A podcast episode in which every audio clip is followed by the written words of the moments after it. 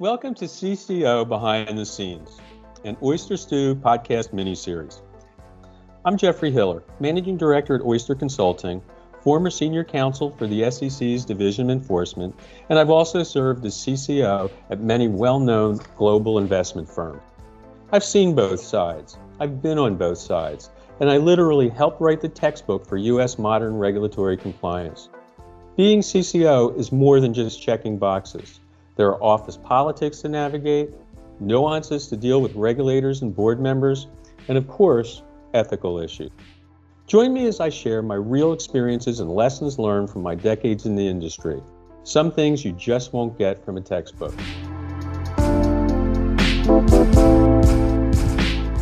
The first I thought I'd talk about is one that uh, has always sort of puzzled me from the beginning of my career. I, I've probably been or managed 25 to 30 SEC exams over my uh, my career, and one of the questions or first questions that regular regulators always ask is, "What is the tone at the top?" And I always find that a, a an interesting question because how do you measure that? And what does it mean and what do you do about it? So after a few times, I've come up with a system where the first thing I do is at the initial meeting, uh, I always have the CEO to at least stop in and say hello and and greet the regulators and know that they're available.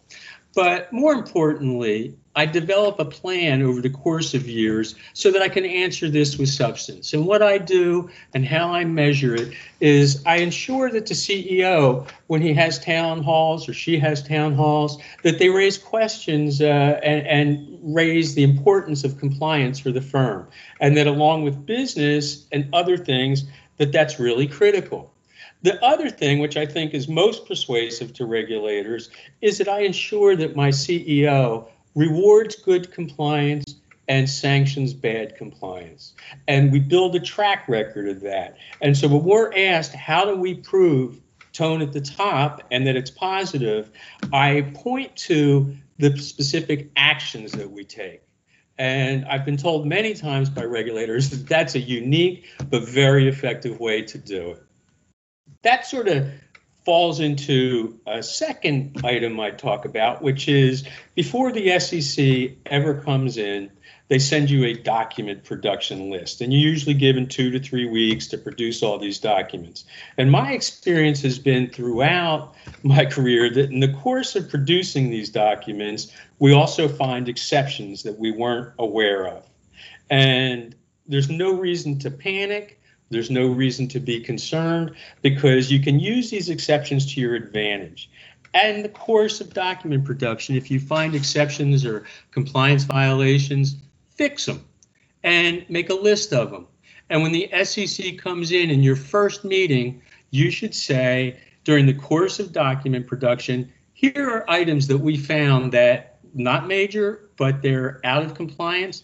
And as is our practice, we complete them and fix them immediately. And here they are. We have nothing to hide. We want you to know how the company operates. And that's another instance where the SEC really appreciates the candor and the openness of what we're doing and shows the firm's commitment to doing the right thing. Another item I thought I'd uh, address is working with boards. If you're a CCO of an investment company, then by statute, you have to meet with the board on a routine basis in private meetings and share with them what you've learned and if there are any problems that they need to know about. And that's pretty straightforward. You've got to be open and honest with the board. And this applies whether it's an investment company, an asset manager, a broker dealer. You should be presenting not a worst case scenario, but the findings you have. And again, what you're doing to recon- reconcile them. Again, if you find a problem, always look for more than one solution. And often the other thing I've done as a practice, uh, and again suggested by a uh, former colleague who was uh, head of the Division of Investment Management at the SEC, was to always look the evening before a board meeting, check the SEC website, see if there's anything new that the CEO could be asked the next morning at the board meeting. and these boards fly in from all around. And in fact, one time, I can't recall exactly what it was, but the night before a board meeting, uh, the SEC came out with something uh, that could impact everybody. And so I left the one sort of paragraph bullet point with the uh, with the CEO. And sure enough, he got it in the morning, went to the board meeting at eight, and one of the board members said, Did you happen to see this in the news? And my CEO was able to say, Yes, I have a little write up here and I can discuss it with you. Well, that engendered so much sort of gratitude from him. And he got a sense of, I'm looking out for him. I'm looking out for our firm.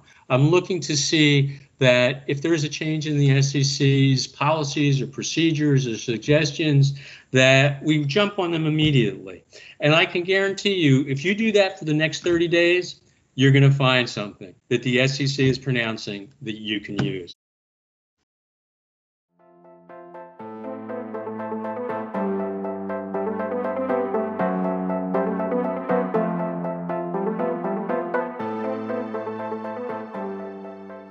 Thanks for listening, and I hope you found this helpful. If you like what you heard, make sure to follow the Oyster Stew podcast on whatever platform you listen to. Oyster consultants are industry practitioners. We aren't career consultants. We've done your job and know the issues you face.